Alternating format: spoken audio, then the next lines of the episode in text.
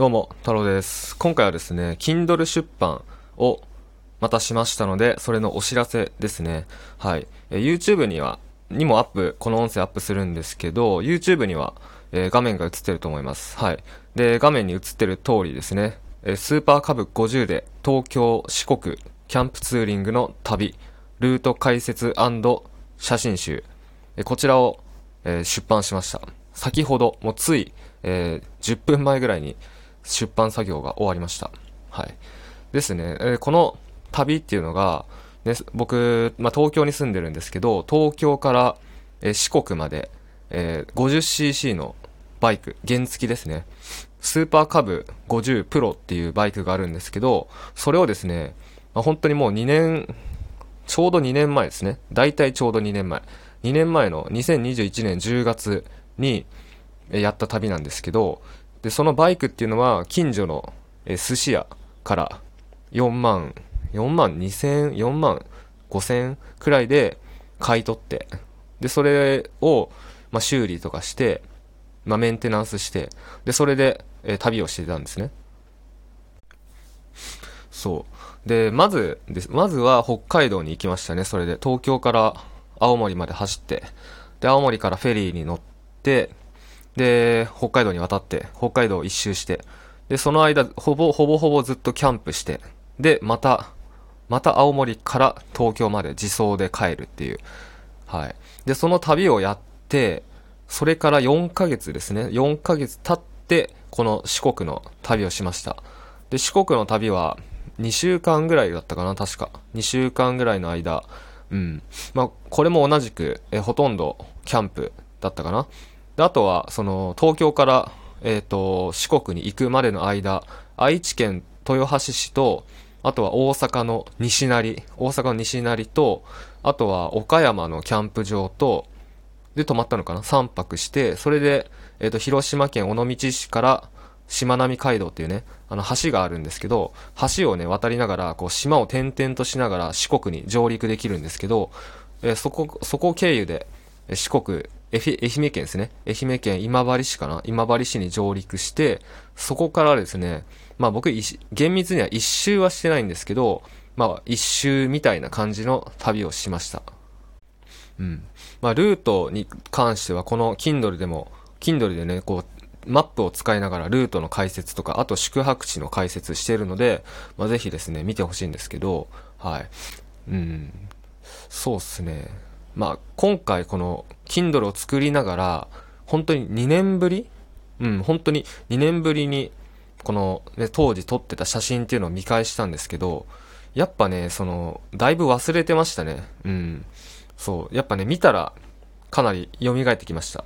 で、なんか、僕てっきり、なんか最後、香川県から東京に帰ったっていう風にずっと記憶してたんですよ。そしたら、今回ね、この写真集を作ってる時に、まあなんか思い出したんですけど、香川県じゃなくて徳島から帰ってましたね。徳島に最後一泊して、徳島のしかもなんかホテルに一泊したんですよ、最後。まあちょっと安めのね、綺麗なホテルがあって、徳島駅の近くかな。で、そこで一泊して最後フェリーから、フェリーターミナルから帰ったんですけど、うん。なんかね、それの記憶がすっぽり抜け落ちてましたね。だから、写真を見ながら、ん？なんだこれ？みたいな。なんでこんな部屋の、まあ、ホテルの部屋なんですけど、なんでこんな部屋の写真があるんだ？みたいな。どこだこれ？って思って。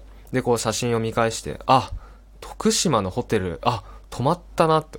で、こうね、メールで予約したんですけど、予約サイトで予約して泊まりに行ったんですけど、こうメールをね、当時のメールをこう確認したら、こう確かに徳島の、まあ、なんだっけな、忘れちゃったけど、なんとかホテルっていう風に予約してて、うん、メールが残ってて、あ、徳島に最後泊まったんだと思って。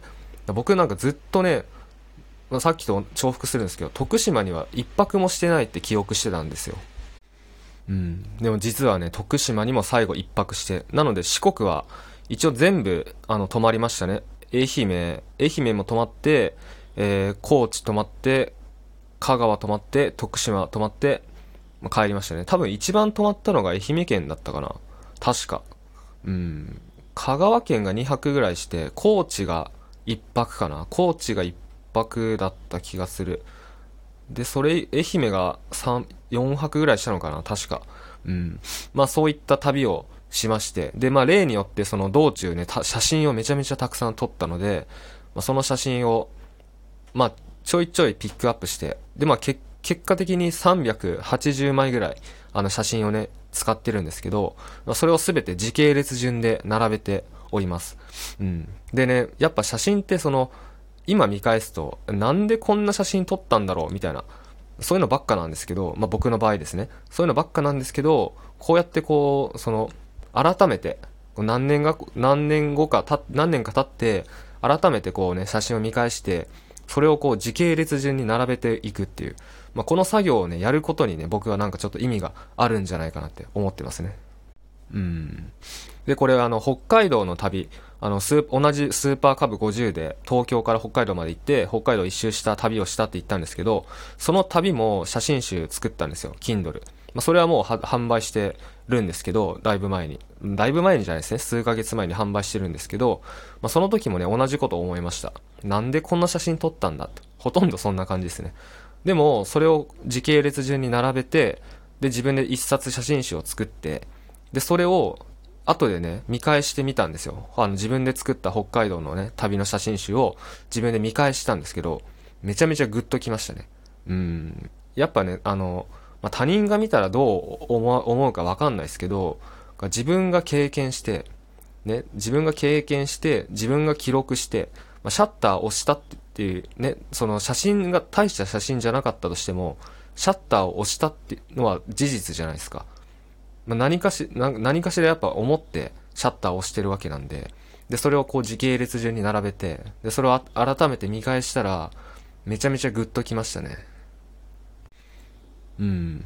まあ、北海道の写真集はね、結構読まれてるんですよ。僕、Kindle、あの、10冊以上出してるんですけど、あの、放浪太郎名義以外にね、別のペンネームでもね、Kindle 出してるんで、まあ、合計10冊、12冊ぐらいのあるんですけど、あの、北海道の写真集が一番読まれてます。毎月。うん。そう。だからね、まあ、皆さんがどう思ってるかわかんないですけど、なので、まあ、旅が好きな人とかね、旅行が好きな人、そして写真をたくさん撮る人っていうのは、ぜひですね、Kindle 出版やってみてください。これめっちゃ簡単なので、Kindle で写真集作るのって本当に簡単なので、まあ、ぜひですね、その撮影した写真が多分いっぱい溜まってると思うんですよ。今まで撮影した写真が。ですよね。うん。なので、それをね、使って、ぜひ写真集とか作ってみたらいいと思います。うん。まあ、僕もね、あの、去年、去年、去年か。去年、ネパールに行った写真とか、あとはタイに行った写真とか、あとはもう何年も前、2019年に、えー、ヒマラヤをね、旅した写真とか、インドをバイクで旅した写真とか、うん、そういうのがね、本当にたくさん残ってて、まだ表に出してないものばかりなんで、ほとんど出してないので、だから、まだまだこう、作るものが多いというか、写真集をね、まだまだこう、やっていかないといけないんですけど、うん。僕の予定だと、あとね、まあ、10冊以上はいけますね。今のストックだけで。今あるストック、写真のストックだけで、もう10冊以上、もっといけるかもしれないです。うん。あとはね、こう、日常的にも僕写真結構撮ってるんで、それでもバンバン、あの、写真集作って、もう出していく予定なので、まあ、ぜひですね、Kindle、あの、読んでください。で、Kindle は、あの、読み放題プランっていうのがあって、読み放題プラン入ってもらって、読んでもらうのがおすすめですね。はい。もちろん、買ってもらっても嬉しいんですけど、まあ、読み放題プランって結構キャンペーンとかやってるんで、初月無料とかね。まあ、僕の場合2ヶ月間、なんか、2ヶ月で90円とかそんな感じのキャンペーンで、あの、入ったんですけど、はい。で、Kindle って、あの、他の人の本とか、雑誌とかもね、いっぱい読めるんで、まあ、ぜひこの機会に Kindle、えー、読むのも出版するのも始めてみたらいいと思います。はい。えー、そうっすね。あとは、ちょっと Kindle 出版の講座？あの、ユーデミーで僕オンライン講座とか作って販売してるんですけど、Kindle の講座とかもちょっとね、作っていこうかなと思いますね。写真集に特化した Kindle の講座。はい。なので、まあ、あの、うん。まあ、これを聞いてる方で、その旅の写真集作りたいとか、まあ、Kindle やってみたいって方いたら、えー、僕のね、メルマガ登録して、なんか僕になんか質問とか、なんか、まあ、こんな講座作ってほしいとか、まあ、そういったものがあったら、よかったら教えてくれたら嬉しいです。はい。えー、それでは、えー、今回はちょっとね、宣伝でしたけど、まあ、Kindle をね、Kindle 出版作業しててすごい楽しかったので、まあ、それをちょっと共有しようと思って、えー、放送しました。最後までご視聴ありがとうございました。